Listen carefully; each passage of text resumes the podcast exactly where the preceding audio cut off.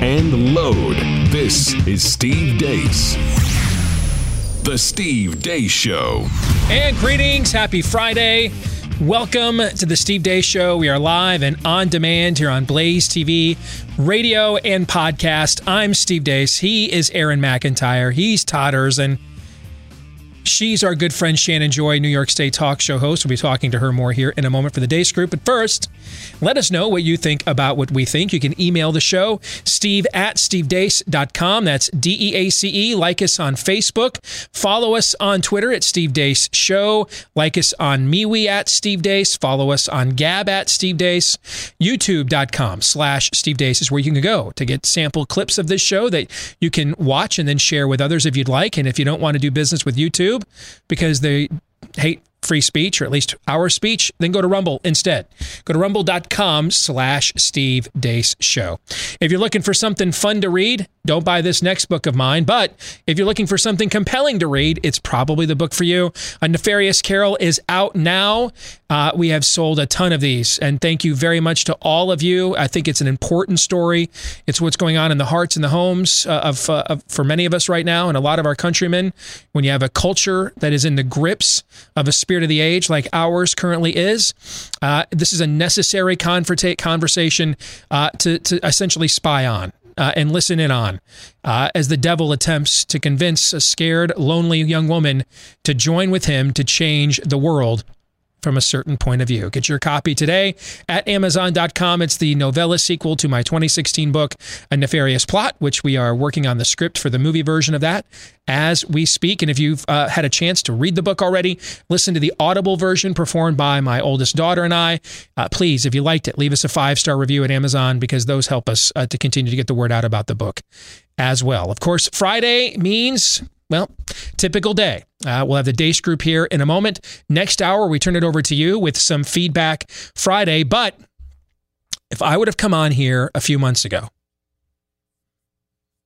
now like last March, no, last January, if I would have come on here last January and I would have said, guys, they've got a, a, a, a great run at My Patriot Supply on toilet paper right now. Take advantage of it. You never know.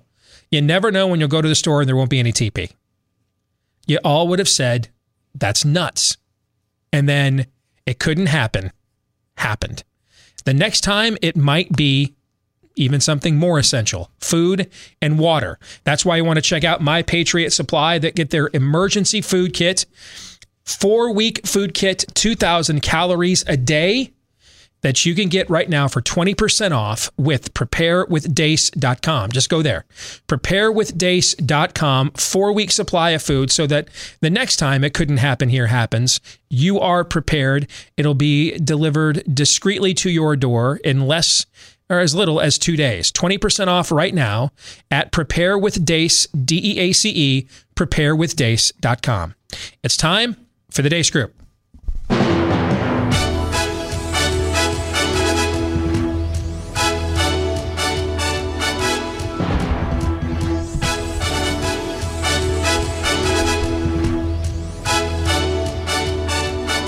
Your weekly look at the week that was brought to you by Home Title Lock. Got a nice note from a listener the other day, viewer the other day said, Hey, Home Title Lock saved someone trying to scam one of my rental properties and uh, liquidate the equity.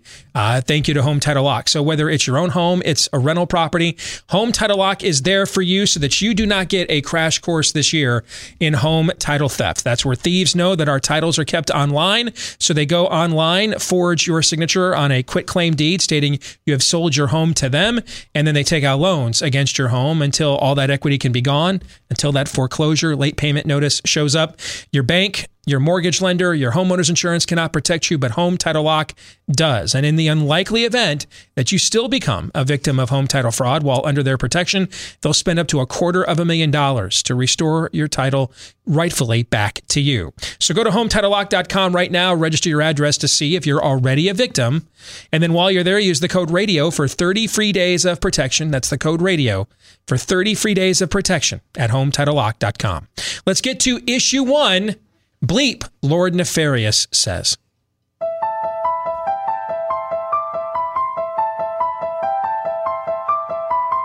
How many people are in the House of Representatives? I don't know. 12? 14? The House? Uh, no, no, not no, the for the House. whole uh, country? 80. We assumed Americans by birth might do at least as well as Americans by choice. But Can you name the three branches of government? Judicial? Yeah, that's one. Oh, my husband's gonna kill me. However, um, the vast majority of people were stumped. Who is the Chief Justice of the United States Supreme Court? Don't we have nine of them? We have nine of them, and there's a chief. I don't know. History, faith, and reason show the way, the way of unity. We can see each other not as adversaries, but as neighbors. He's almost leaving town like a uh, an, uh, an autocrat, uh, ousted from power, heading off into exile. It's what a difference four years makes. He had a very impressive, huge crowd at his inauguration. It's going to be a little pathetic, a tiny little crowd at Joint Base Andrews, uh, where he's going to say goodbye. How do you identify armed militias who are intent on doing harm? But there's a broader societal issue that it's going to take many years to detox the disinformation, the lies, the hate that has been spread. The mob was fed lies. They were provoked by the president and other powerful people. And there's also, I think, the possibility of reviving the fairness doctrine, which the FCC enforced until 1987, and which mandated some minimal standards of factuality and balance on the part of TV stations. And since that's disappeared, it's just been a complete free for all uh, with all sorts of lunacy being fed directly into the right wing uh, ecosystem. Do you think we need a, a 9 11 type commission to investigate and report everything that they can pull together and explain what happened? I do. He is, as we keep pointing out, a religious man, a man of deep faith, only the second Catholic to be elected president of the United States. Dr. Rachel Levine is now poised to become the first openly trans federal official to be confirmed by the U.S. Senate. It's so exciting, and it's so refreshing. Those lights that are that are just shooting out from the Lincoln Memorial uh, along the reflecting pool. It, I look, it's like almost uh, extensions of Joe Biden's arms embracing America. I've been listening to these inaugural addresses since 1961. John F. Kennedy, asked Not. I thought this was the best inaugural address I ever heard. We can treat each other with dignity and respect. We can join forces, stop the shouting, and lower the temperature. 75, 74 plus million people who voted for him. To heal is to remember. So not only do we have to remember our dead, we have to remember what brought us to this moment. All right, first question. What was your favorite dose of backwashed shot of bile this week? Shannon, as the guest, you get to go first. Go ahead. Well, I have to say, Mitch McConnell is such a weasel, but he always comes out smelling like roses. I mean, it doesn't matter. He is he plays both sides and just seeing him up there garbling his speech and just it's i mean that's always annoying but even worse than that for me was the uh, detoxing the united states of america of conservatives and people who question the federal government people who dared to vote for president trump or show up on january 6th to express their displeasure in what they believed to be um, a rigged election. Uh, this is very real coming from New York State. We have bills like A99 and A149 that actually do establish detention camps that empower the governor to seize New Yorkers, anyone, groups of people that he deems to be a public health threat, and detain them indefinitely without a warrant, without due process, without the ability to call their loved ones and let them know where they are, without the ability to even obtain an attorney or counsel. I mean, so this is this is very real. When you hear media pundits talking about detoxing the United States of a, a vast swath of individuals, then you should take note and understand the nature of the times that we are living in and how important it is to fight back with every breath in your body. Is is it another way of saying detox? Um, a cleansing, maybe cleansing. Yeah, yeah. And then, yeah. what do you? What would they use to? Perf- do we know what form of, shall we say, solution they would use to perform said detox. The final. Anyway, Final. Todd, your thoughts? Yeah. I think, I think I like. Although I, re- do you know the guy who said that about Joe Biden's arms? He actually looks and sounds exactly like the guy. what you would think. Voices Olaf. You can, shut your eyes, and it's Olaf talking to you in his, open Between arms. him It's- and Chris Wallace, I, mean. I, I know there's evolving standards these days, right? But I was totally unaware, guys, that public masturbation on live television was permitted now, but apparently it is. Yeah, so Je- it's tough to keep up with these things. Jeffrey Toobin called, and he's a little uncomfortable with what's going on. Uh, but I think it's that when Max Boot is talking to um, what's his face on uh, CNN about the fairness doctrine, uh, Anderson Cooper. Anderson Cooper. And you can just see the the gif, the Jonah Hill gif like this. Like, no, we're, we're actually got this down pretty good right now. This is good. We don't need the fairness doctrine being applied across the board Man, because I'm old we didn't remember when Max Boot was a Republican. yeah, I know. huh? Yeah. Because we didn't pull this off because we were telling the truth about everything over here. Okay. So ixnay on the fairness doctrine. A. Aaron? I think for me, it was the uh, the montage CBS had this week of of just man on street interviews asking people just random basic civics question. And the one lady who was asked, th- th- "What are the three branches of government?" I love this. It's so refreshing I and know what you're gonna honest. Say. The only one that she could think of was the judicial Yes, branch. It would've yes. been better And let's just be honest, Yes. that is the only branch of government right now anyway. Better. So Unintentional Perfect. self parody is Yeah. always the best. I just wish he would have said judicial, judicial, and judicial. candy cane, candy corns. Yes. All right, that's good. Um, exit question on a scale of one to 10, with one being Joe Biden's prostate health and 10 being the strength of Joe Biden's life alert. Rate this week's level of total depravity. Todd? 10. Shannon? 10. I'm at like a three. the scale is Perma broken. 10 or perma 1. It's one or the other. Uh, let's get to issue two. The Obiden presidency begins. Joe Biden had his inauguration this week where he called for unity.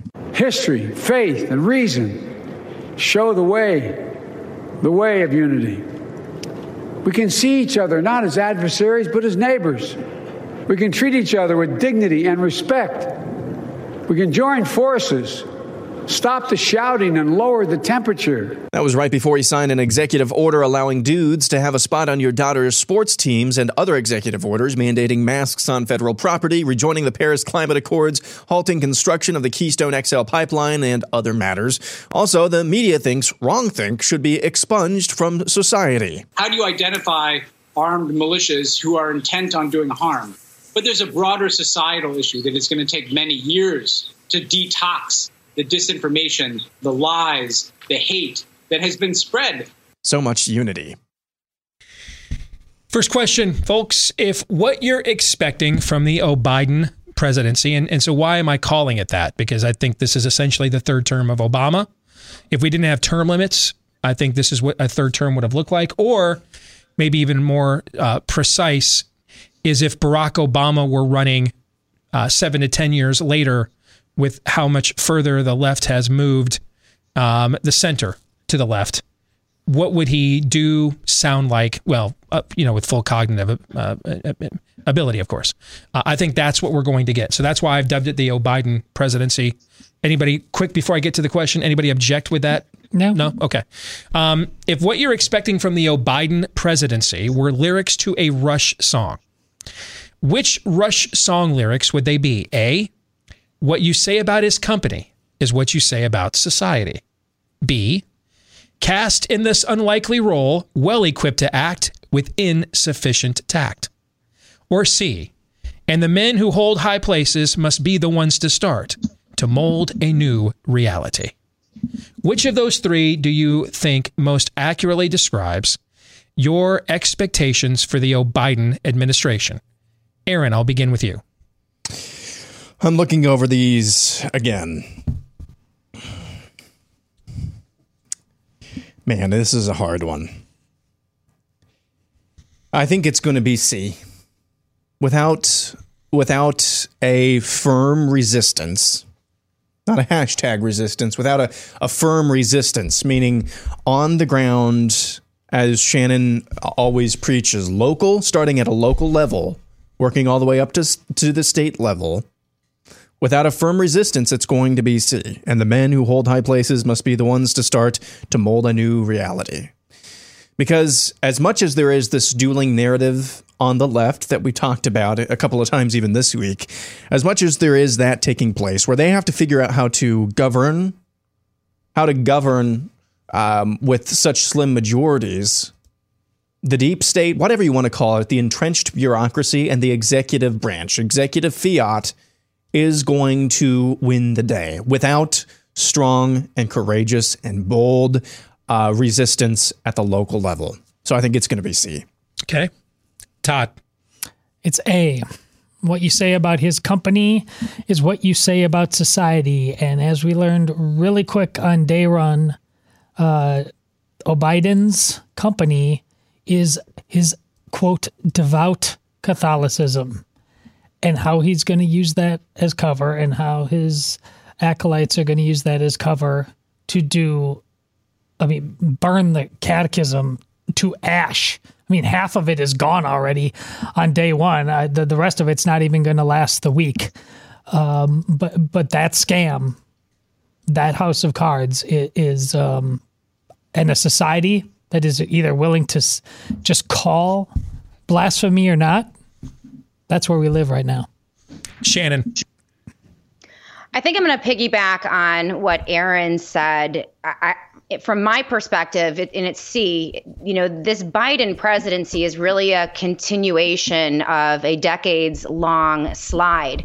And when I look at discernible policy outcome, what I expect from his administration, it really is a continuation of the Trump administration, which, in my opinion, was a continuation of the Obama administration, which was a, con- a continuation of the Bush administration, which was a continuation of the Clinton administration. I mean, this has just been, we've been, you know, trading places DR, DR, DR for 20 some years. And it has brought us to this crescendo, to this point now where it doesn't matter. The D and the R doesn't matter. It doesn't matter what the federal government does. Facts don't matter. Reason doesn't matter. Common sense doesn't matter. What he does at this point doesn't matter. The only thing that's going to matter at this point is what we do as citizens from the local level because in in my opinion there is it's over. DC is over, the Republican Party is over. It is a heaping, burning, smoldering rubble.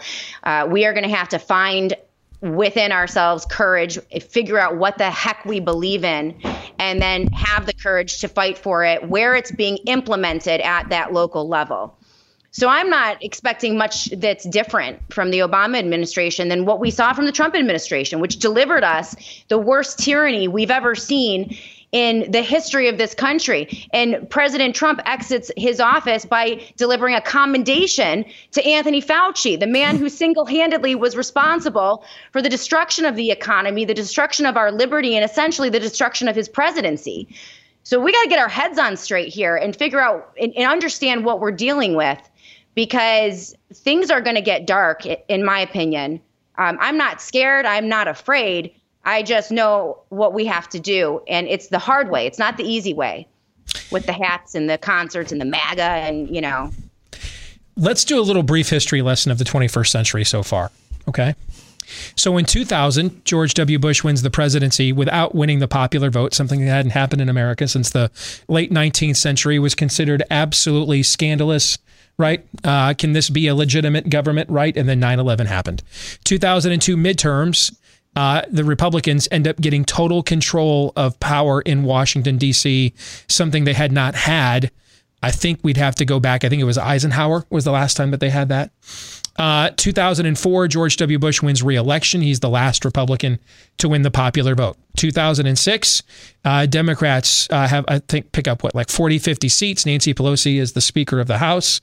Uh, and they end up winning the Senate. 2008, Barack Hussein Obama goes from a decade ago being community organizer to president of the United States. Democrats now have a filibuster proof majority in the U.S. Senate and grow their House majority at the exact same time. They now have their largest amount of power in Washington, D.C. since post Watergate. 2010, the rise of the Tea Party. Democrats end up losing the House. 2012, uh, Barack Obama still gets reelected after losing the House. 2014, Republicans pull off one of the largest single election cycle swings in the in U.S. Senate history with a swing of nine seats. They grow their House majority, recapture control of the Senate. 2016, Donald Trump wins the presidency uh, over the course of 78,000 votes in the three total in the three decisive states. Republicans now have total control of power in Washington again, and nationwide there are fewer elected Democrats in America since before the Great Depression, more than 80 years. 2018, Democrats win 40 House seats and recapture the House. Republicans hold on to the Senate. 2020, Democrats win absolutely everything. Trump gets 10 million more votes than he received before, and yet we are told anyway, he lost to a guy that got more votes, a dementia patient who got more votes than anybody in the history of the U.S. presidency. So, those are the results, just off the top of my head, of elections in the 21st century since the year 2000. What do those results tell you about the American people? Because they, we, uh, here's we know that here is here's the di- here's the symptom the symptom is desperation, um, uh, double mindedness, um, neur- neurotic, right? Behavior. What's the disease? What's the cause of this? Todd. Well, the plumb line of the people is ever changing, and that's not supposed to be the case with a plumb line that is uh, the first nation ever founded on a creed.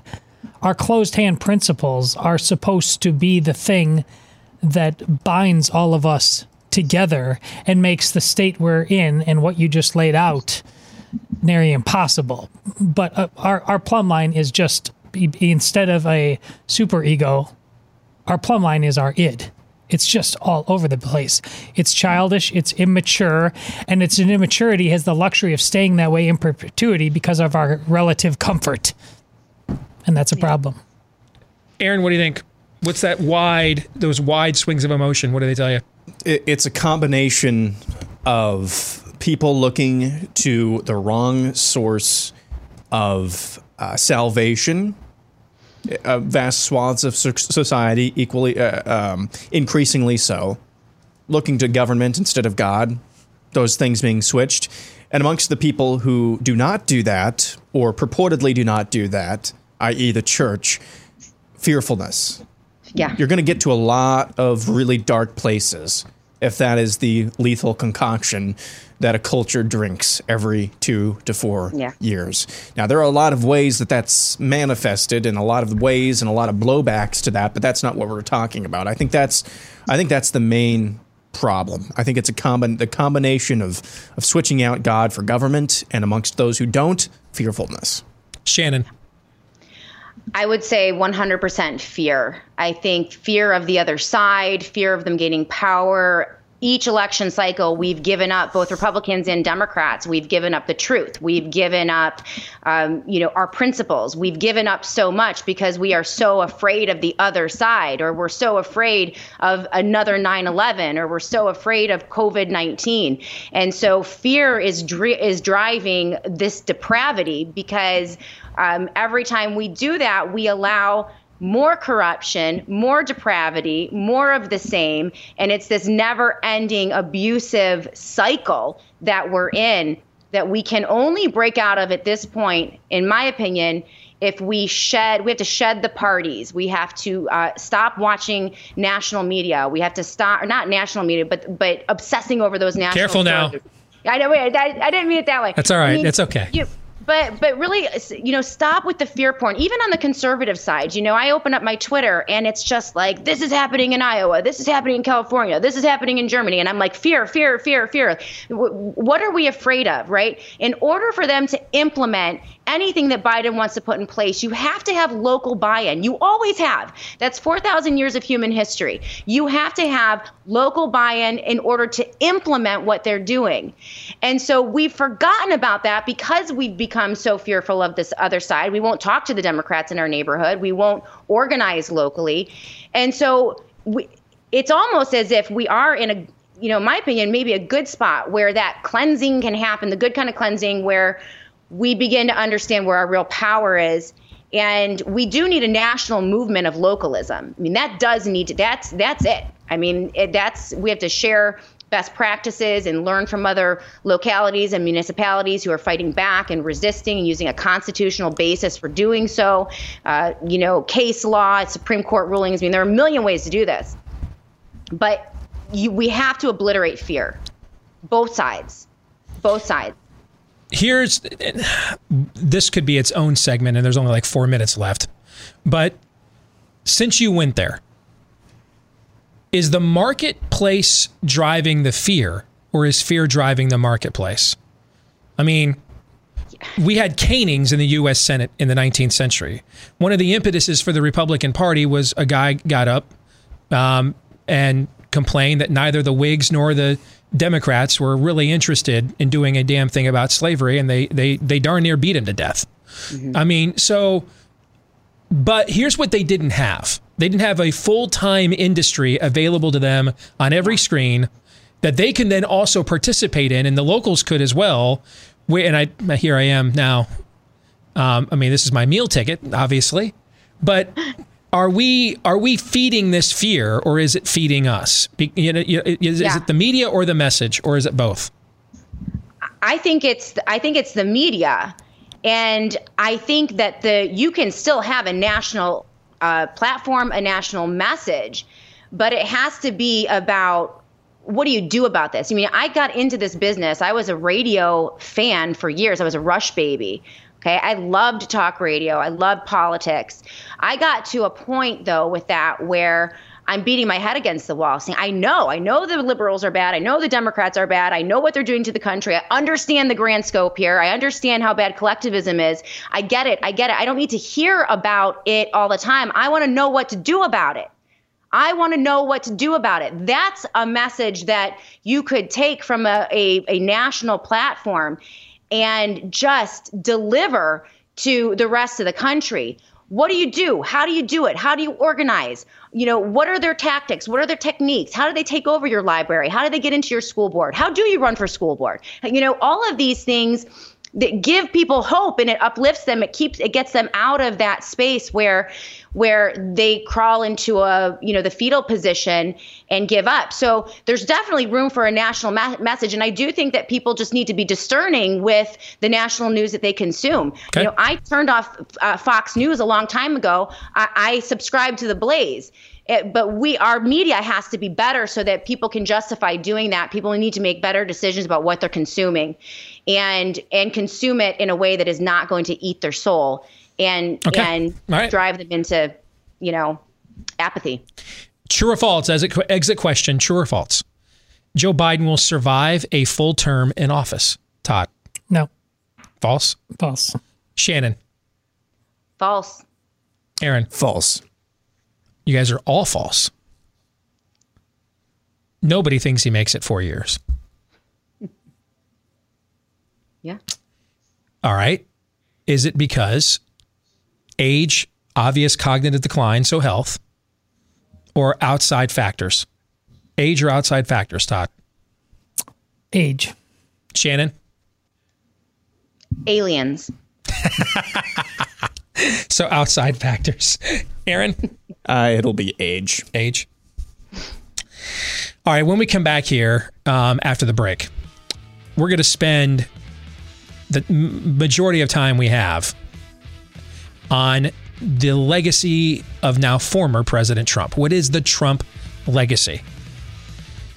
And does he have a political future? We'll get to that and more when we return right here on Blaze TV, radio, and podcast.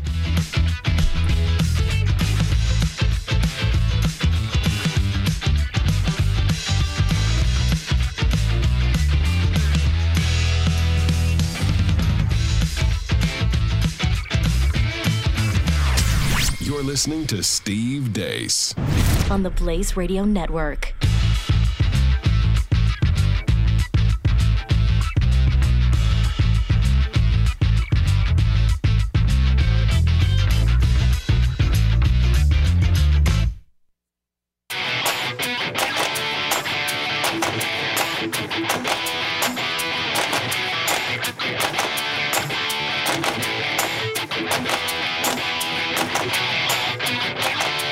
The truth, no matter where it leads. The Steve Deace Show.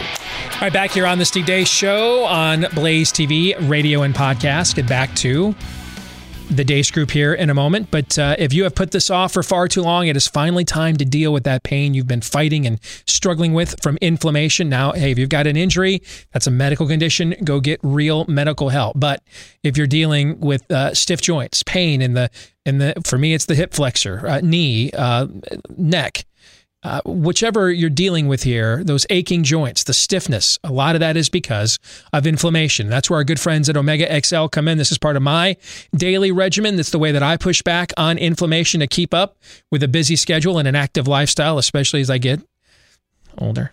Uh, backed by 35 years of clinical research, Omega XL, it will attack the inflammation that is causing your pain. And right now, you can get started with a buy one, get one free offer. Order Omega XL now and get a second bottle for free.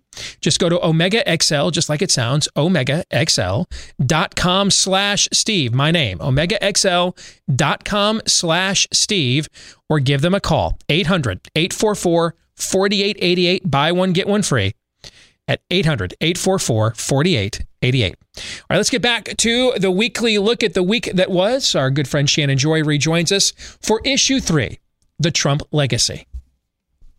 Many think pieces will be written in the coming days and months about just what drove Trump to power and what happened when he got it.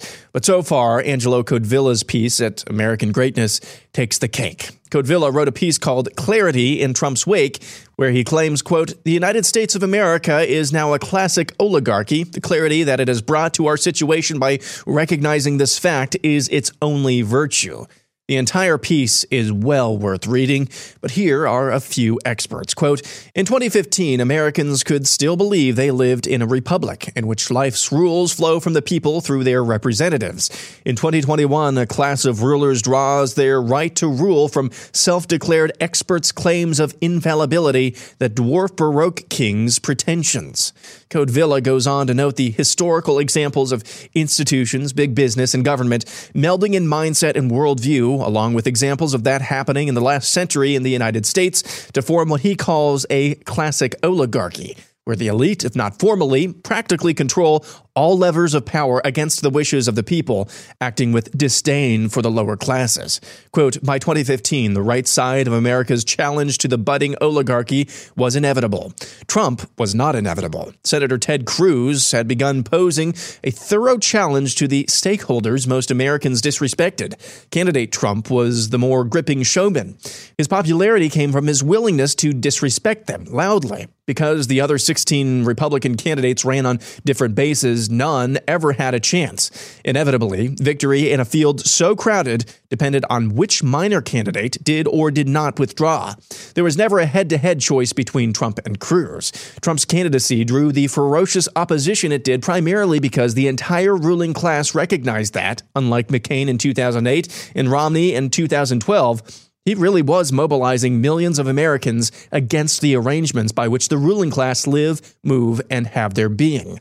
But Trump's actual peculiarities made it possible for the oligarchy to give the impression that its campaign was about his person, his public flouting of conventional norms, rather than about the preservation of their own power and wealth. The principal consequence of the ruling class's opposition to candidate Trump was to convince itself and then its followers that defeating him was so important that it legitimized, indeed dictated, setting aside all laws and truth itself. Codevilla then goes on to note numerous examples of Trump, once he had attained power, not actually using it to benefit the people who'd sent him to the White House, often to his own detriment. Quote, by the end of January 2017, it was clear that no one in Washington needed to fear Trump. By the time he left office, Washington was laughing at him.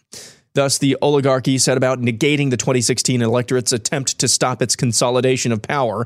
Trump had assured them that they would neither be impeded as they did so nor pay a price. Donald Trump is not responsible for the oligarchy's power, but he was indispensable to it. That piece at American Greatness, just a phenomenal read, man. And it kind of summarizes what the last year of this show was like, where I went from I couldn't bring myself to vote for Donald Trump in 2016, where I felt like helping to lead the charge against COVID Stan, I was fighting harder for his reelection uh, than he Than he was. was. Um, and and and then ultimately with what we saw here at the end. I mean, look at look at the uh, look at the list. The, I read through all 140 biographies of those that were given pardons at the end. I mean, it's just like a swamp creature's greatest hits most of the time. A collection of cadre of corruptocrats like Kwame Kilpatrick. I grew up around that machine uh, in the state of Michigan. Um, it, and there's a great section in Codevilla's piece. It goes to something Daniel Horowitz and I have talked a lot about in the last couple of years, which is Trump goes on Twitter, antagonizes the left, and says, "We're coming for you. We're going to do it. Stay mobilized. They're doing it," and then doesn't do it. And then we get all the backlash for what he said he was going to do that he never did. So we get all the backlash and none of the benefit. There's a whole section in there in Codevilla's piece titled "The Dog That Barks But Does Not Bite." But um, so I would highly urge, I've, I've shared it on social media in the last 24 hours. I would highly urge everybody to watch it. But now it's you guys' turn for your thoughts. So, Todd, I'll start with you. What is the ultimate legacy of Donald Trump and his presidency? I said this a couple weeks ago, and I'll stick with it. He's he's the Wonder Woman eighty four MacGuffin. Whatever that Middle Eastern, Mesopotamian, Egyptian, wherever it was from, the idol, the weird rock looking thing that ultimately was personified by uh, Lord Maxwell Lord there.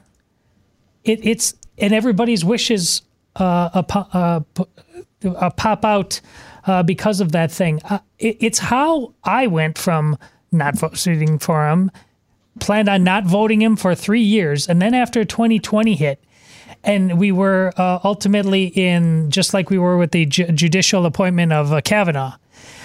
Donald Trump was oafish, ineffective, not particularly good at his job, but no one in American political history has been treated more unfairly than Donald Trump.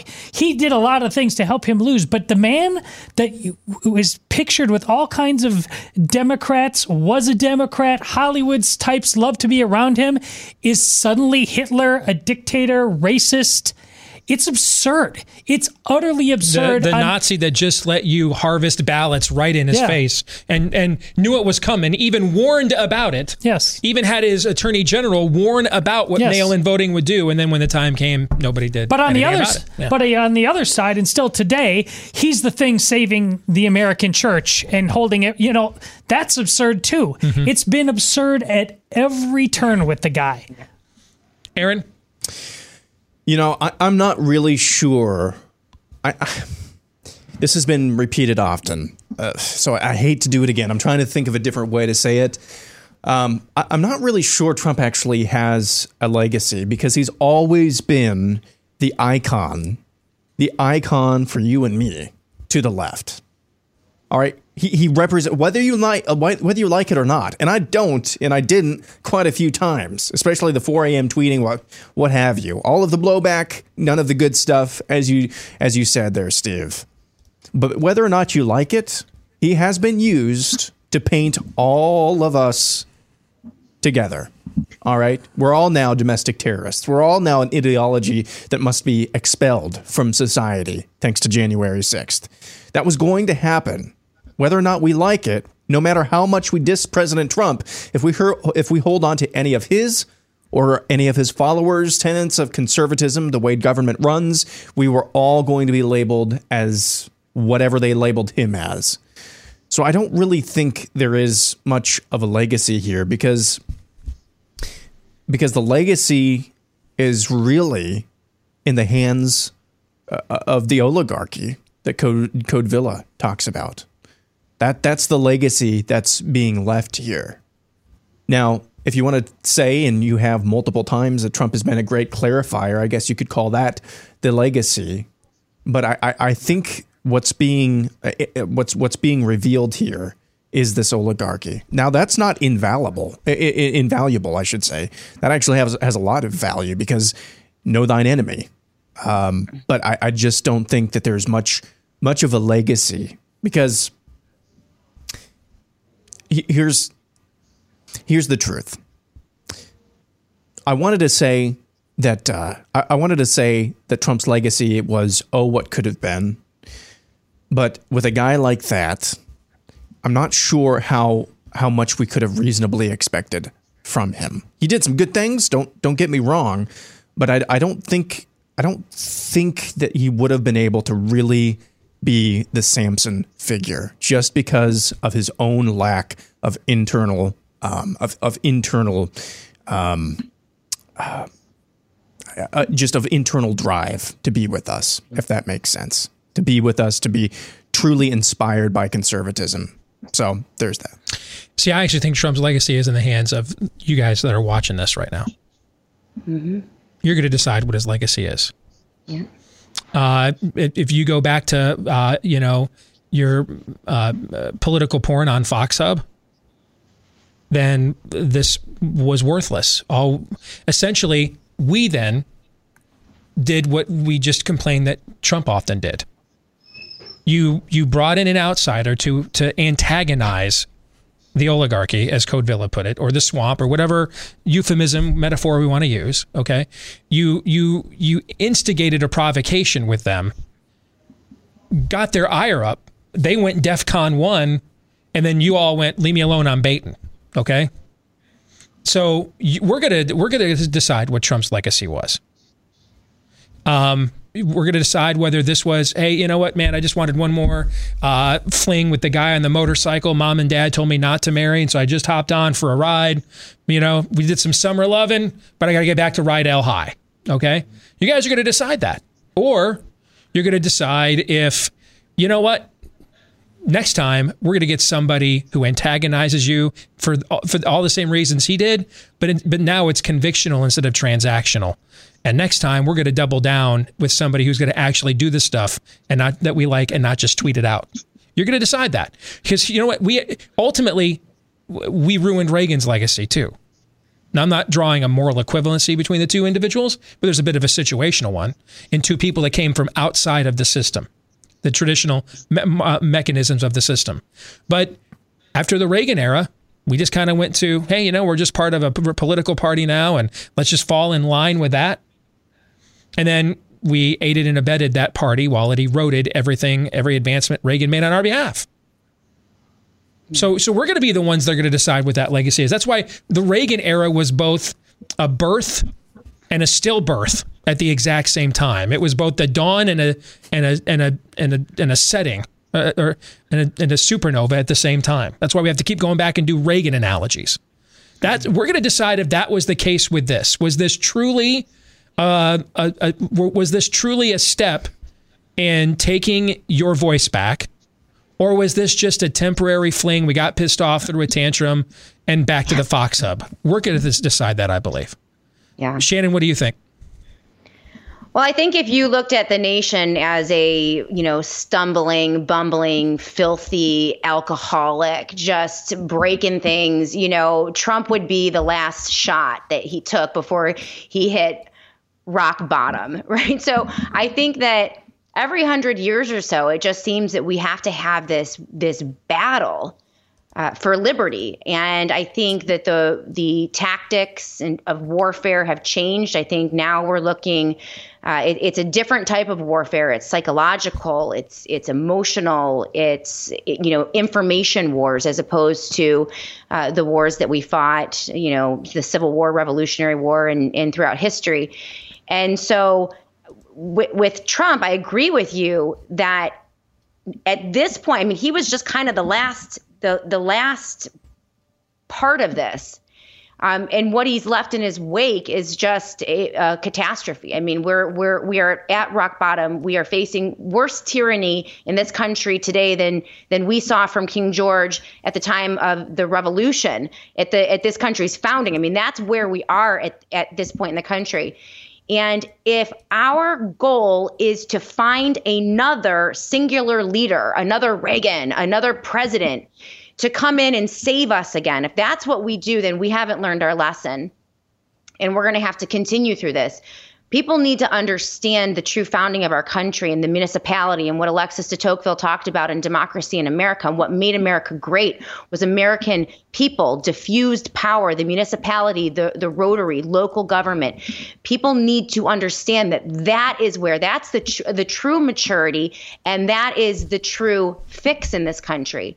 And so if we go into, we move into the Patriot Party and we join the Trump party or you know he he creates some media empire more merchandising opportunities and we just go through this this cycle again of looking for an idol a, a god a, a hero like figure to come in and take over the presidency and save us then we haven't learned our lesson but Right. if we have learned our lesson then this could be the beginning of of a new renaissance in the United States That's of right. America That's right. and and great hope for the future Yeah, we will find So- out. Exit hmm? question. If the odds Donald Trump runs for president again in 2024 were a Doors song, which Doors song would it be? A, Love Me Two Times, like there's enough folks up for another run. B, The End, Our Way of Life is Ending, so 2024 is irrelevant. C, When the Music's Over, Trump's run is at an end. Or D, Break On Through, someone else has to step forward before demand for Trump goes away. Aaron, quickly. B. B, Aaron says The End, Our Way of Life is Ending. 2024 is irrelevant. Todd. D, someone else has to step forward. Okay. Shannon, uh, B B, the end. You agree. Our way of life is ending. All right. So, but it could be good which, which she just is about to say it could be a good thing. Okay, that's great. Uh, predictions. We got less a minute and a half. Todd, go. Uh, I saw this online. It's just a terrible idea, but with all this transgender stuff, somebody who actually is frustrated with it says it's a bad thing, still thinks maybe the best course of action is to just let people sign up for whatever sport they feel comfortable with, and that's the best way to sort it out. That's insane, but I bet people are going to rally to that. Okay, Aaron. Uh, I, I believe that um, uh, WandaVision is going to set up the next iteration of the Marvel Cinematic Universe, and we're going to find that out this week by realizing that uh, the Scarlet Witch is doing some really, really crazy space time crap. All right, Shannon, quickly go. Uh, Buffalo Bills are going to defeat the Kansas City Chiefs this weekend, and you should all Nope. want Nope. the town that signed 50,000 people signed a petition to kick Andrew Cuomo out of the stadium. Nice. So y'all need to be rooting for the Buffalo Bills. I like that. Uh, my prediction: the Fox News rating slide will not only continue, but will worsen as the year goes on, uh, because the main two topics its viewership cares the most about right now, election integrity and big tech censorship, are the two issues the Murdochs don't want anything to do with. Shannon, good to see you as always. Take care. Hour two is next. The truth, straight, no chaser. Steve Deace. On the Blaze Radio Network.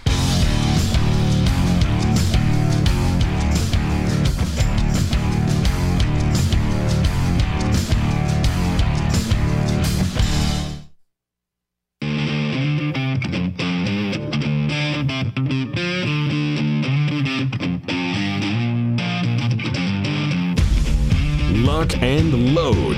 This is Steve Deace. The Steve Deace Show. And we're back with hour two, live and on demand here on Blaze TV, radio, and podcast. want to thank our good friend Shannon Joy for joining us for the Deace Group. Coming up, some feedback Friday. If you want to let us know what you think about what we think, lots of ways you can do that. Email the show, steve at stevedeace.com. That's D E A C E. Look for Steve Deace on Facebook, on MeWe. That's the uh, free speech alternative to Facebook. Uh, on Gab, that's the free speech alternative to Twitter. Uh, you can also look for Steve Deace on YouTube, youtube.com slash Steve Deace. Follow me on Twitter at Steve Deace Show and check out Rumble, the free speech alternative to YouTube at rumble.com slash Steve Deace Show as well. Um, what else? Oh, if you're a podcast listener, we appreciate you. Please show your appreciation for us by hitting the subscribe button if you haven't yet and giving us a five star review if you're yet to do that too. Because the more of those we get, the more it helps the show to grow. Thanks to all of you who have done either one of those things for us already. We appreciate the thousands of those five star reviews that we have received. Also, appreciate what this time of the day typically means for me time for a built bar the best protein bar you have ever had bar none see what i did there see what i did there Uh, it's friday i'm sorry it was bad okay But it's a really good protein bar. It is the best you ever had. Uh, it's better than uh, some candy bars you've had as well. Over 20 flavors, all covered in real chocolate. Fits any diet you're on right now, which you shouldn't be on a diet, but any lifestyle you're on right now.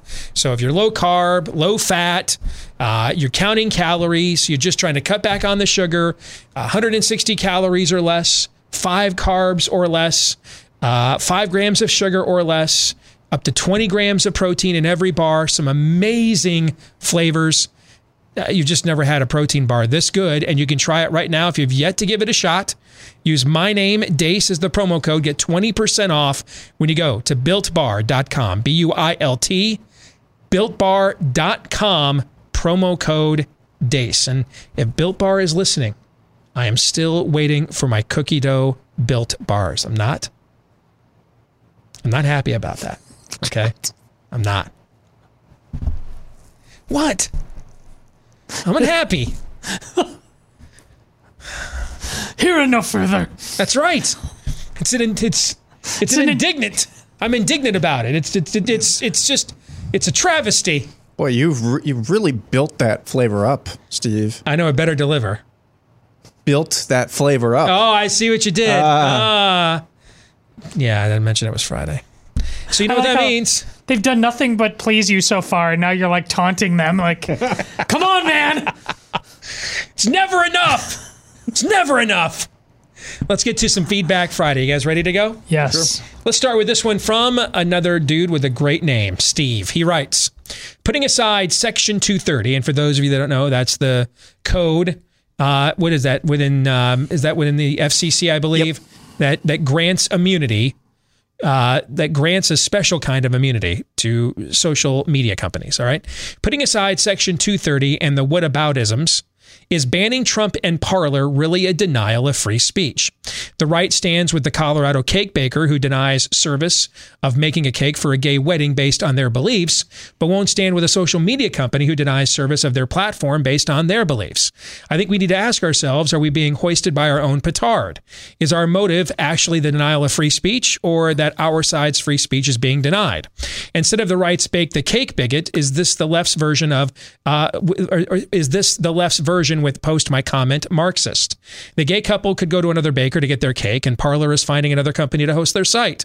It was not that gay couple's inalienable right to have the wedding cake done by that specific baker. It is not Trump's inalienable right to have his comments posted on Twitter or Facebook. I don't like the banning of Trump, Parler, and conservative voices, and I think it's very dangerous from a macro level. However, we know full well who these companies are yet. We helped make them the oligarchy. They are yet still, and yet we are still shocked and outraged when they act like one.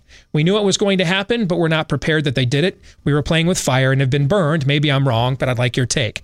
I think you are mixing apples and oranges there at the end. The part you have at the end, Steve, is totally different than um, the merit of whether or not there there's a hypocrisy here or a double standard. So the second part, the end part is just your subjective take. We all have our own subjective take.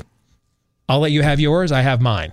I want to get to your point, though, in the bulk of your note about the objective facts of the particular cases here. Okay. First of all, we have a selective banishment with double standards. Um, there are other bakers who can who have relatively the same quality and reach, but that's not the case with big tech, uh, which has a monopoly. If Jack was o- the only baker, uh, he'd face antitrust problems. He wouldn't be allowed to be the only baker, right? And then imagine if Jack Are we said, sure? well, now if Jack had the right politics, he could be okay. Uh, but but Jack could not be the only baker, particularly if he was in control of the means of production for another baker to emerge. Meaning that uh, all the signs by which that you could possibly post your business, he owned all of the ability to make those signs. All of the pans by which that you would ever ever be able to actually bake a cake, he owned all of the pans. See where I'm getting at Yeah. here? So he owns all of the means of production. Jack would not be permitted that for that as an antitrust issue.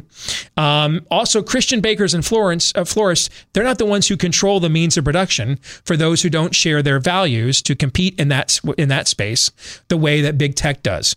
So I think there's those are three major objections to your attempt, at which I applaud, to make sure we're not you know hoisting ourselves from our own petards, as you put it, to to quote Shakespeare here. Um, here, here's the thing. uh, the selective banishment with double standards is key. For example, if if if Jack, if someone had gone to Jack in Colorado and said, I want you to bake me a cake to celebrate my mistress. And he said, yes. And then someone went to Jack and said, I want you to bake me a cake to celebrate my gay wedding. See where I'm going here? Mm-hmm. All right. Would that have harmed or hurt Jack's case before the court? Hurt. Why? Because he's applying different standards to different sins. Right. Because it makes it clear his argument is he's upholding his Christian conscience, right? Yeah. Okay. That he has a right to do that. That he's not anti gay. That's what he's, he's saying. Hey, I'm not anti gay. I've had homosexual customers, right? They're just asking me to promote a particular right, a particular act when that when associated with their behavior goes against my conscience, right? Right. But if he violated that same thought in order to perform that an equal service for someone that was also committing an act that we would all agree is in violation of that same Christian conscience, right? Right. Then if he's making an exception for one and not the other, we would dutifully, if not logically, come to the conclusion that Jack's real issue here is he just hates the gays, right? Could be, yeah. That Jack really doesn't have much of an issue with acting out sexually outside of marriage or anything of that nature. Just Jack's just got a thing for gay people. Just doesn't like them, right? Right. Right. Would that help his cause probably at the U.S. Supreme Court? Does he win that case five to four at the U.S. Supreme Court if that's the case? It's less likely. Uh, le- less likely. That's what's going on here with big tech. Number one, selective banishments. I mean, the Ayatollah Khomeini's on Twitter. That thing from the Chinese embassy about the uh, Ungar people uh, sterilizing them. That that Right. tweet they put out like three weeks ago. Right. They just banned that this morning. Finally, it'd been up for three weeks. How many times retweeted? When we immediately jump on anything uh, somebody they don't like has something to say about. What happened with the New York Post? I mean, we could, you know, to, to quote Captain America, I can do this all day. I mean, Yeah. we could do this with the double standard all day. And so, therefore, when when you openly espouse a double standard, openly, without shame, then you leave people as as Jack would in the previous example that I gave, the baker in- Denver, you leave people then with the notion that it, it's it's it's the reverse of what the Supreme Court said when it when it when it um, it ruled for Jack a couple of years ago that the state of Colorado needed to find another reason why it was targeting this poor baker's refusal to perform these services other than it just doesn't like Christian morality. Remember that? Yeah. That that what is your other reason? I mean, there's no other bakers you can go to, nowhere else you can go. What's the reason we keep you keep going after this poor guy and he keeps going to the court? Is there another reason why you would force somebody to do something that they can get done somewhere else that doesn't object with this, other than you just are trying to impose your views upon Christians, right? That's what the court said. Right. That's what's going on here. If they were just lighting uh, people on fire, no matter who violated their standards, right, right left, RD, pansexual, vegan, straight, white, homosexual, Caucasian, right? Your point, Steve, would have merit, but they're not doing that, are they? No. Now, this is very selective in its application, which makes it very clear, therefore, that this is really about going after those who uh, uh, uh, push viewpoints that they don't agree with. Not about fact, not about truth, but about purely subjective means. If that's the case, then they don't require any form of special kind of immunity. In no other industry in America that I can think of, can you think of, guys, think of one where you are given a special kind of immunity in order to enact double standards? I mean, if Jack, if Jack said, if Jack enacted those double standards, he'd be facing civil lawsuits. Well, he doesn't have a Section 230 immunity. So then, why are you? If they don't want to, if they want to do double standards It is their platform, right? It is. Yes. If they want to do double standards, fine, but then they're not immune from their from their own imposition of double standards. You, that's the point. You can't have it both ways. If they want to do double standards and say, "Hey, um, you know, it, fine," then it, you know what? It, we all know, and it's out in the open. But you don't get immunity. You, you, the New York Post doesn't does, see if, if if the New York Post says wrongfully that the New York Times is a publisher of fake news. What can the New York Times do to the New York Post? Sue them. But when Twitter says that the New York Post is a publisher of fake news, like when it point, when it published the true news of the scandalous behavior of one Hunter Biden, what recourse does New York the New York Post legally have against Twitter? Answer is none, because of Section 230. So if they want to do double standards, they're welcome to. It's a free country. I believe in, uh, dude. I believe you have the freedom to be a hypocritical a hole if you want. I, I believe that but you don't have the freedom to be um, immune, or you should not have the freedom to be immune of the legal consequences of such a thing. That's the that, that's point number one. You wanted to address that? Well, it's really important. This is why you can't divorce any conversation of 230 from this. Twitter would not be what it is today with the luxury of these grotesque double standards if it was not for the bait and switch early on. If it wanted to have these double standards very early on and was just treated like a publisher Mm-hmm. instead of insisting it was a platform, Would have never been Twi- given 230. It would, and it never Yes. would have been the Goliath it is today because Yeah. no, it was given 230 so that it could be free to be free. That's Yes. why. Okay, but it would not if it from the beginning was going to be that this would have been this is a bait and switch. Yes. From the beginning if it was going to be we have a particular narrative that we're going to use to promote, it would have never been given hmm. bipartisan no. immunity for that narr- for, for doing so. So it made promises. It became the phone company, which is your analogy, and it's a good one. And now it wants to act as if that never happened. It's- again, I I'm at this point where I'm comfortable with private companies having all kinds of grotesque biases if they're just on about it, and then the market can decide. This is not; these are not market forces No, they're in not. play here. Which is why we're even beyond Section 230 now. We're in an antitrust arena because as because you can't just form your own anymore. They own all of the means of production, all of them. All right. And so that's why, as Todd alluded to, I have made the Ma Bell comparison many times. We broke up Ma Bell for less than this, and Ma Bell never said that they weren't going to put a phone line in your house because they didn't like the viewpoints that you were going to express while speaking into it on their time. All right. We'd have, and, and would never even have been considered allowable if they did. If Ma Bell would have asserted something like that at any point prior to the early 80s, it would have been broken up prior to the early 80s. People would have said, uh, no. No, we're not doing that. No, no, no, you don't get to do that. We're going to break you up now. If they would have said that in 1927, Ma Bell would have been broken up in 1928. If Ma Bell would have said that in 1919, it had been broken up in 1920. You know, the idea that they thought they could do that would, was never even on the table. They were just broken up purely from an antitrust business perspective. That- but in this case, we have both of them.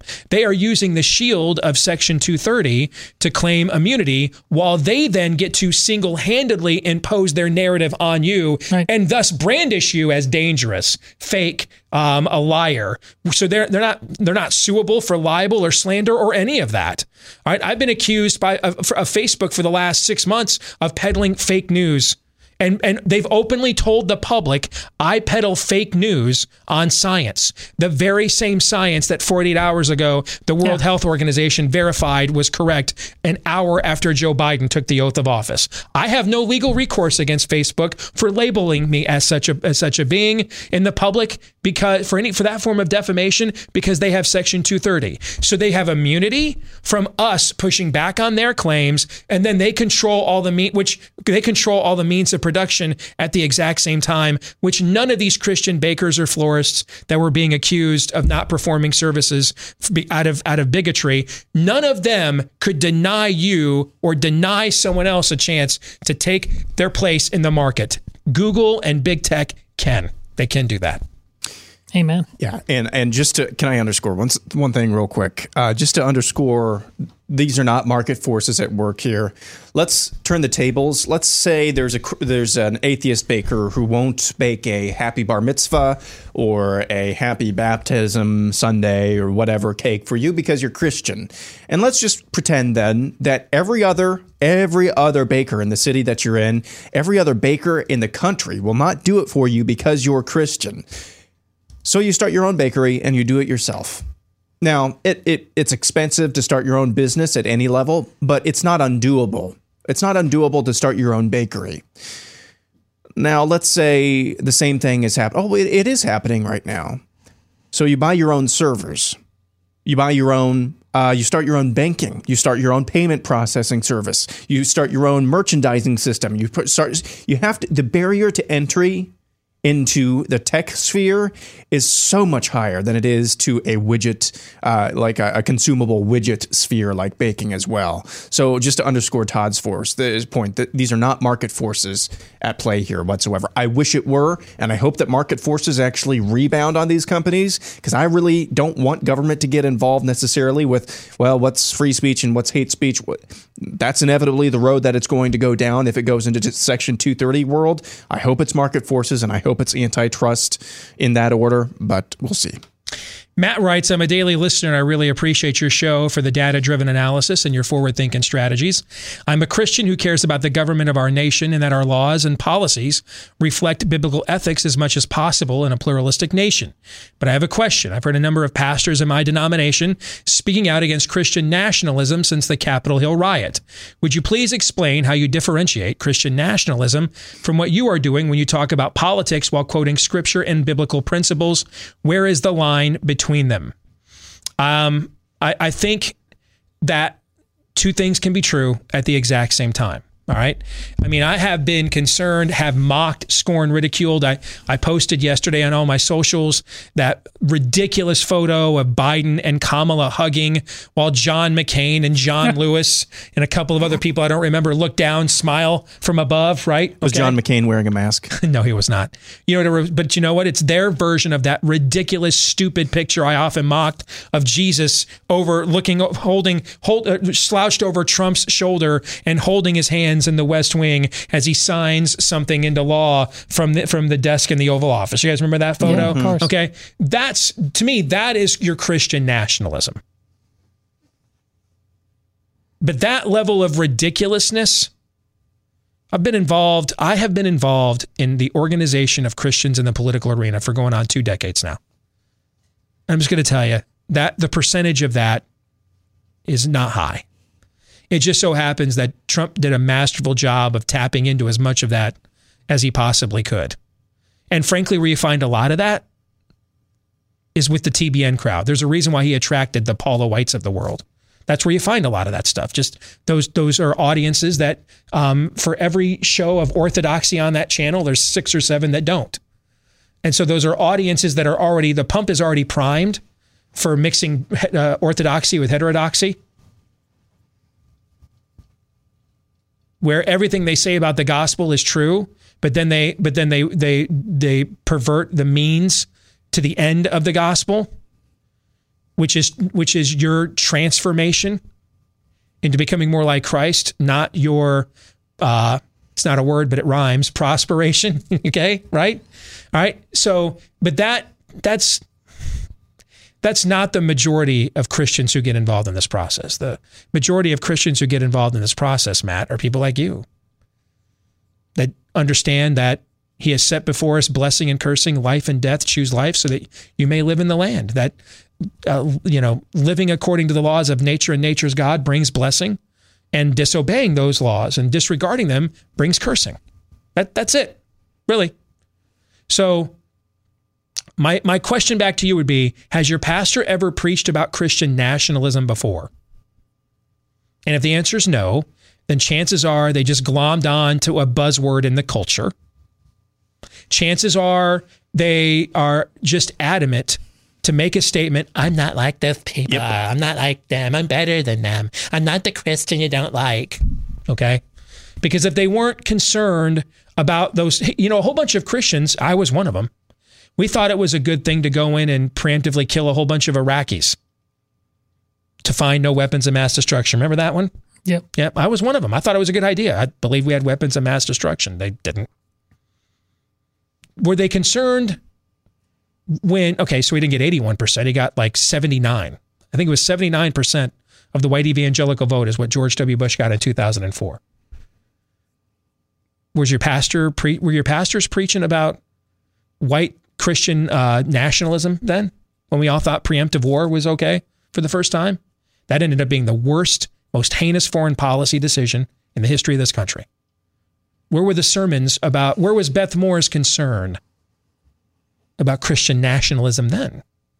Oh, I know. George W. Bush didn't cheat on his wife, didn't tag a porn star, porn star 15 years ago, never said something stupid on Twitter. So it was totally cool that he bombed a bunch of Iraqi children into smithereens to find no WMDs, right? That's the game. Is that, mm-hmm. aren't the, aren't the, isn't that the game? That's the game. So if, if, this sounds to me like we're just glomming on to buzzwords, don't know what in the Sam Hill we're talking about. That's what it sounds like to me, but I could be wrong. I think what's happening here is very clear. The the people drunk on using Christian nationalism are guilty of something we talk about on the show all the time. They're guilty of the very thing that they're accusing others of. The Christian nationalism isn't the problem. Pagan nationalism Amen is the that. problem. Which And they've probably never confronted from the pulpit, I would imagine. no, and David French is happily preaching it in the form of Drag Queen Story Hour is the price of freedom, which is why he is one of the biggest users of Christian nationalism to cover up his That's complicity exactly in that. right. Now listen, if you have if you go to a church where they have confronted the things like that in the past, and then they and then they looked at what happened on January 6th and said, All right, man, like Dickie V, we gotta get a TO, baby. Take a, everybody take a deep breath here. You know what I'm saying? Sure. Now I have a different reaction to that guy. That guy just has some legitimate concerns. Maybe he thought this thing's gone a little too far. We need to kind of take a chill pill. That's a different conversation to I never addressed the pagan nationalism. And I don't really talk about politics at all because, you know, we're, we're about that. And then I just suddenly show up one Sunday with a sermon about it. That, no, no, no. But if you're talking about somebody who has navigated these roads before and now is, is concerned that this one moment went too far and he wants to draw a line, that's a different situation. You know what I've noticed is um, this country, the further and further, the further and further we become a whitewashed tomb, the more we really, really, really like it when those whitewashed tombs hold political office because it doesn't make us doesn't make us feel bad. They just right. There's a sense of normalcy here. Right. Uh, next, this is from Jorge Fernandez, who says, I learned this very fast during the months of June, uh, August, and September as I visited several states. A state is not as important as what I like to call a corner or finding a nook. What I, mean, what I mean by that is avoiding cities as well as hip towns and neighborhoods. No matter what state, the cities and the trendy towns and neighborhoods are to be avoided. I live in South Florida. I can tell you that Hillsdale, Michigan was way more free than Miami, Fort, the Miami Fort Lauderdale, Fort Lauderdale area I live in. You would think that with having Whitmer and the with one state having Whitmer and the other DeSantis as governors, it wouldn't be close. But the same thing when I visited Montana. Uh, if you're in a city, it was way more relaxed than if you're in a or if if you're in the rural area, it was way more relaxed than if you visited a hip town like Whitefish. It boils down to the people of the area. The more urban, the more tyrannical. So if you spot too many BMWs and Teslas, beware. That's him saying it's not as easy as people just moving to other states. But even within these states, you're going to find areas where they're totally given over to the Mhm. progressive religion. And he's exactly right about that. I mean, we see it in our state. We have 99 counties. And basically, we have five counties that are a completely different country than like the other 90 to 95 Yes. counties. Is that fair? Absolutely. They're like like like not like like a different country. Like a different solar system, ecosystem, everything.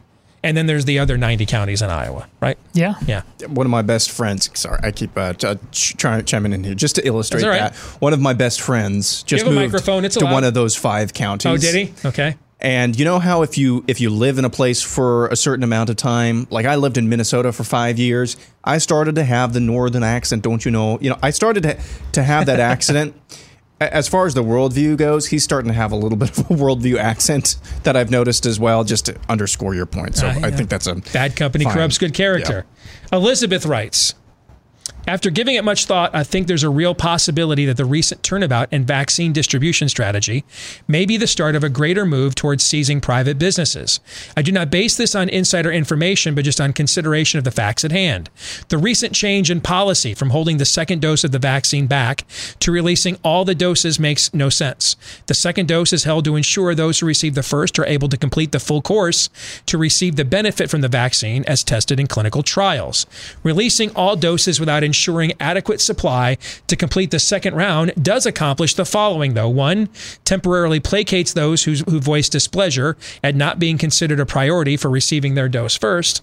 Or two, sets up for angry people down the road when they do not have access to the second dose of the vaccine. With manufacturers publicly admitting they cannot produce vaccine as quickly as they first anticipated, this sets up the perfect scenario for a government power grab. As demands for the vaccine grow, government officials will have to have the perfect scapegoat by blaming the drug companies for not being able to deliver what the people need.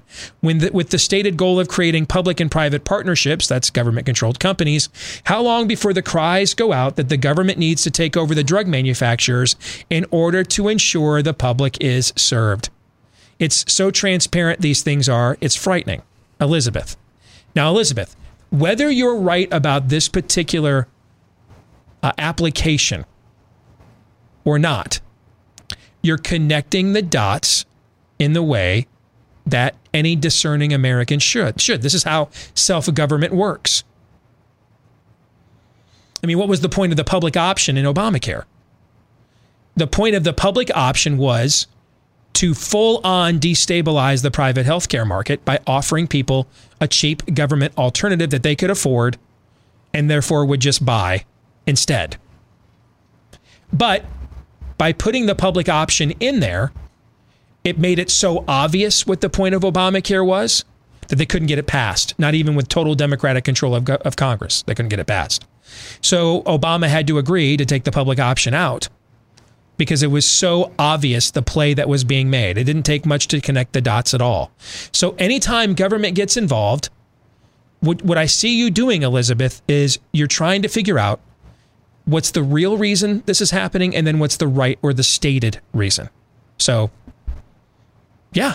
Now, I don't whether this is that's how this turns out or not. And and by the way, I think a lot of these drug manufacturers would be just totally fine taken over by government.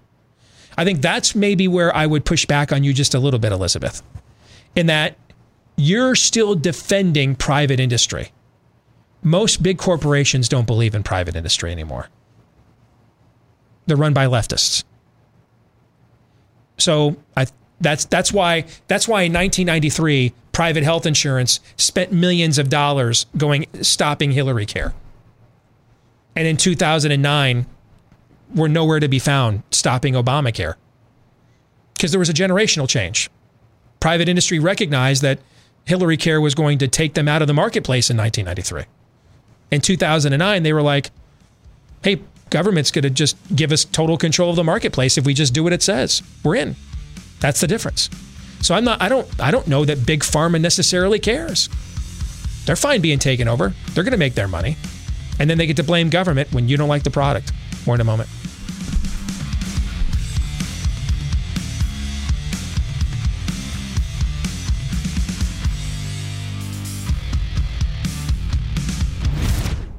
This is Steve Deace. on the Blaze Radio Network.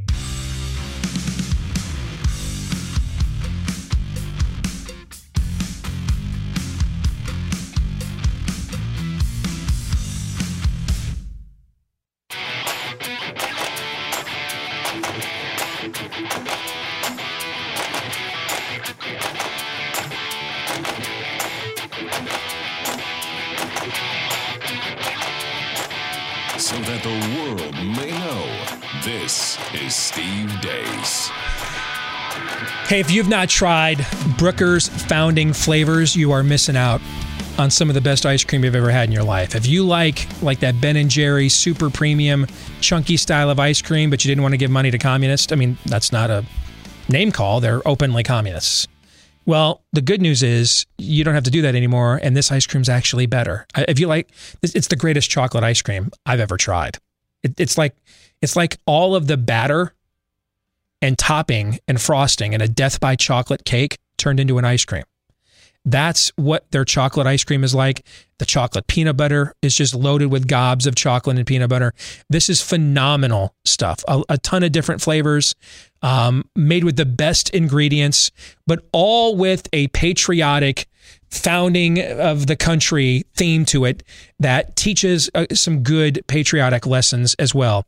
And if you want to get this just in time for Valentine's Day, you've done candy and all those other things, try something new you're not going to regret it. it. It's some of the best ice cream you've ever had. Go to brookersicecream.com. Brookers, just like it sounds.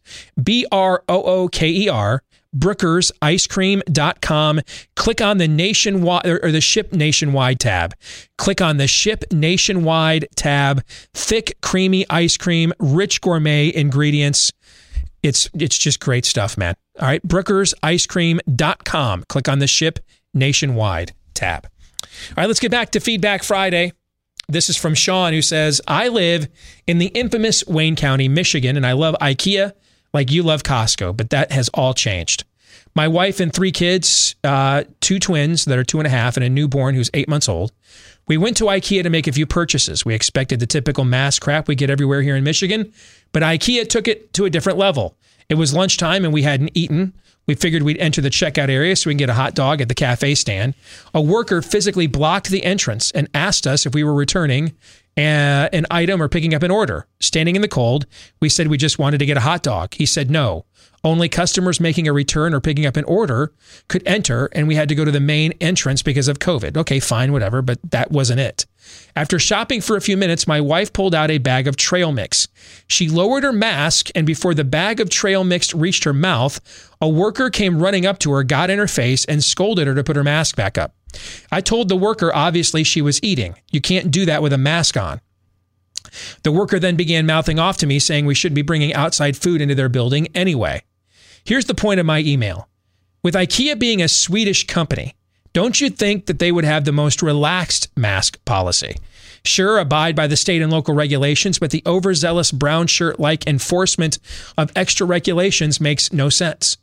Why are they the most mask hostile environment I've entered the last nine months when their headquarters already from Sweden knows that masks don't work? I love IKEA, but I am done with them. That is from Sean. So uh, you mentioned Aaron that you went to Costco a couple of weeks ago and ran into a woman that was acting like she wasn't going to ring you up. Yeah. Unless you raised your mask. Yep. I think we ran into the same woman. Really? Yeah. What was she shorter? Yes. Yeah. Do you think I raised my mask? No. No, I just I didn't. Did you jostle it? No. No. I just sat there. I didn't say anything. And Amy's kind of getting nervous because she doesn't want the confrontation. I'm like, honey, you you made that decision when you said yes 25 years ago. If you don't like confrontation, you married the wrong dude. Okay, for that number one. Um, but no, no. I mean, I didn't get mad. Just I just. I mean, we, we can put them. You guys can put them all back then, I guess. But no, no. I it, I had a guy walk up to me and say, "Hey, I know they slip down sometimes, and we needed to go above your nose." I just looked at him and just walked away. And it's funny how my wife still, after all these years, does not understand. I'm not going to comply with stupidity. I've already met them enough by covering my mouth. Um, uh, and it's not even that I mind covering my nose, it just fell down. So that tells me that you were just looking for an excuse to come up and say something to me. You know what I'm saying? Like if I walked in with it uh, not covering my nose, that would be one thing, right? Mhm. But I didn't walk in like that. So you were bending over and grabbing stuff and loading up the cart. It just fell down. So you were looking for an excuse to come say something to me. So my answer is bleep no. No, no, that's my answer. No, it's not. And I don't mind just tell me to leave. Cool. You can put all my stuff away and I'll just leave. No is my answer. No. These are terrible people. Yes, they are. Daniel says, like you, I have been pondering why people who value their freedoms don't just say no to all the COVID 19 tyranny. I believe that at the least that at least part of the answer can be found in Proverbs 22:7 where it says, The borrower is the slave of the lender. We are a debt ridden society, and most people are more afraid of losing their job than losing their freedoms. Their job allows them to keep paying off the stuff they borrowed money to acquire. We love our stuff, frankly, more than we love our freedom. As long as we are allowed to keep our stuff, I'm not sure there's any amount of tyranny we won't tolerate. Thank you for continuing to speak the truth. Mm-hmm. I think he's exactly right. Yeah. And it's why I have been saying since we got back at the first of the year, we're all that's standing right now between America and this country becoming another consumer driven, neo Marxist, statist, authoritarian state like China. That's what that that's what the Chinese figured out after the blowback from Tiananmen Square. They figured out just give the people what they want. You know what they want? Indulgences and really not to have to consider the existential um, uh, consequences of their fate. So give them, give them American pop culture, give them movies, give them technology. Just you know, um, put a gun to the head of the church and force it into the sewers underground. And a lot of the people, provided that they're placated with creature comforts above ground, won't even ask where the church went. That's the that's what the ChiComs figured out, and that is what your spirit of the age leftists in America are now trying to emulate as we speak. Yeah, they'll they'll risk nothing. I told you about the the masks in the soccer club I'm my my daughters are in, and almost every family is there. Their kids are playing soccer with masks on, and all it would have taken was all the parents together saying, "No, we're not doing that. What are you going to do about it?" But if they didn't, I don't think that even crossed their mind. I don't even think it crossed their mind. Aaron, what do you think or about uh, about what Daniel had to say? Yeah, I, I, I think, I think debt is probably a a, a bigger deal than me. what we what we want to make of it for the cause of America's uh, America's decline. Uh, there's a reason why that's an entire chapter in in the book that we've been going through on Mhm. on Thursdays. Um, but I, I agree that if you give people enough widgets, um, if you give them a chew toy like a dog, they'll sit. If you give them a treat like a dog, they'll woof. Um, that's what the ChiComs have figured out. And we live there. There's a reason. There's a reason why we have all this debt, is because inherently, yeah, we need that boat. Yeah, we need the extra room. Yeah, we need the extra stall in the garage. We're materialistic. So they figured out a long time ago that you can be bought off with stuff. So I think that's I think that's um, the the uh, version of uh, communistic materialism. Uh, that's that's coming to these shores and probably already is. There- there's an old story about Stalin that in front of his high command once, they come in for a meeting. He's got a chicken with him. And in, and and they've all got their excuses about why the five year plans are behind schedule. And they're meeting resistance from the people. And in front of them, Stalin starts rips off a lot of the feathers of this chicken brutally, just with his bare hands. The chicken is yelping.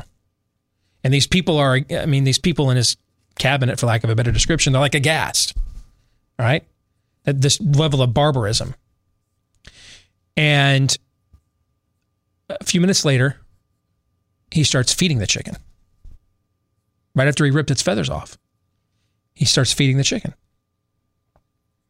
And he gets up to walk around. What did the chicken do? Follow him. Followed him. And he looked at his he looked at his high command and he said, "Fill people's bellies, and there's no amount of tyranny they won't tolerate." That's what the ChiComs figured out. They were they they realized that Mao's tactics led to resistance, led to pushback.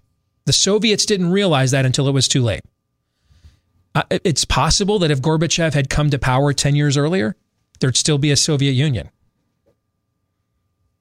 But they were still wasting money on May Day parades and Afghanistan and everything else. So by the time he went to perestroika, by the time he went to modernization and let the outside world in, it was already too late. Economically, the goose there was cooked, right? Mm-hmm. China realized this before they became an economic power. This is how they became an economic power. They realized this about human nature, and that's what led to their ascendancy. The Soviets didn't realize this until it was too late. They they they tried to keep the people down for too long. The Chinese realized just let them up a little bit, and they'll be totally fine with not going up all the not not getting up all the way. They'll be fine with it. They won't know any better, and they'll just keep coming back for more. That's where we are now. That's what today's uh, Western leftists are trying to emulate that in real time. Philip Thompson wants to know any thoughts you guys could share regarding the fact that on Inauguration Day, Amazon offers its distribution network for the COVID 19 vaccine. Not the day before, not the week before, not the day after, not the day of. It's a miracle. I wouldn't read into into that. Don't too read anything much. into it. Yes. I love that. Um, you know what? Yeah, I'm going to say it.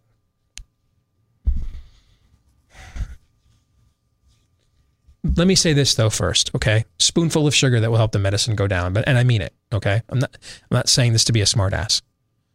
What I'm about to say, I'm not happy it's true. It just is. I know it's not fair. It's not equitable. It shouldn't be this way in, in a just world. Unfortunately, we're not in a just world, so it is. Okay? It shouldn't be this way, what I'm about to say. But it is. And we can whine about that and rail about it, but then we kind of become like those leftists we complain about that have their projection of how reality should be as opposed to what it is. That we can just make up a new gender, right? You know what I'm saying? Yeah. We can't do our own version of right wing magical thinking. We have to just acknowledge the world for what it is and then and then strategize how to win within the the rules that are before us, okay? So, with that disclaimer that what I'm about to say sucks and is unfair, it still needs to be said because it's true.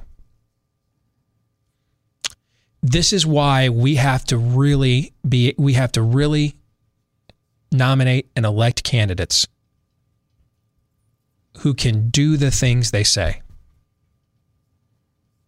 Not just talk about them like Trump tweeted, but do them. Because there's there's no incentive for the system to make one of our guys successful. Is it more or less likely that Donald Trump gets reelected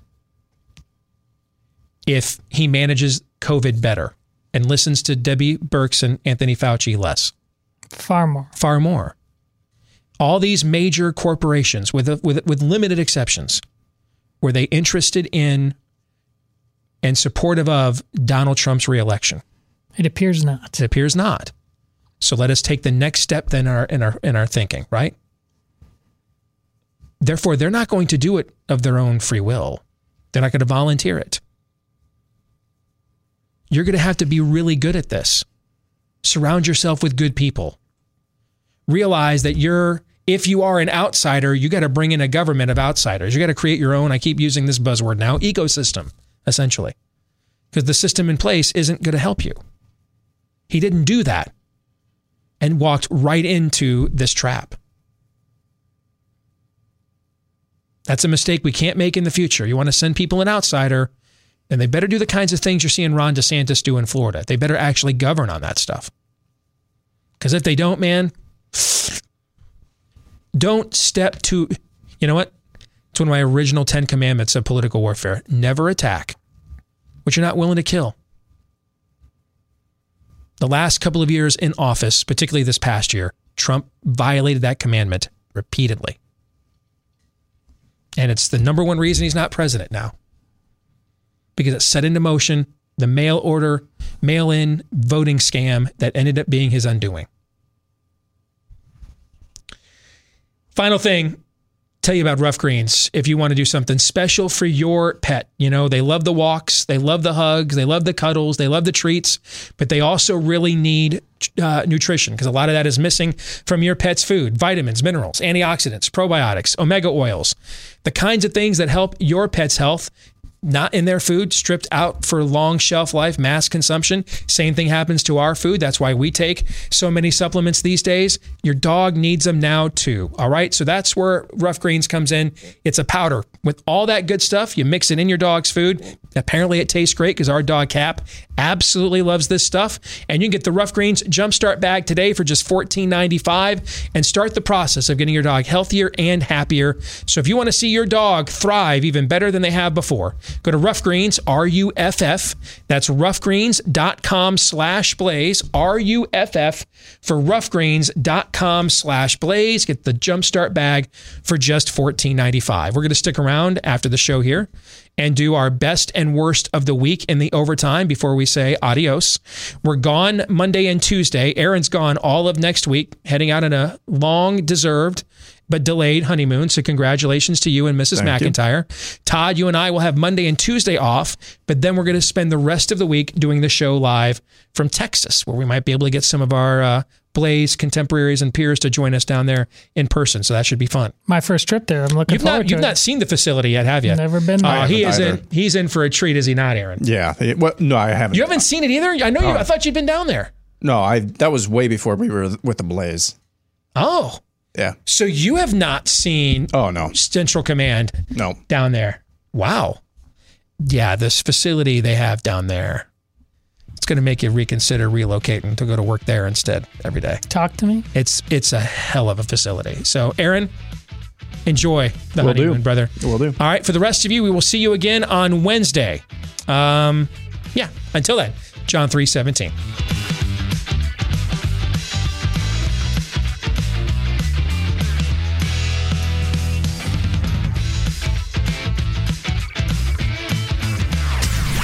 listening to Steve Deace. on the Blaze Radio Network.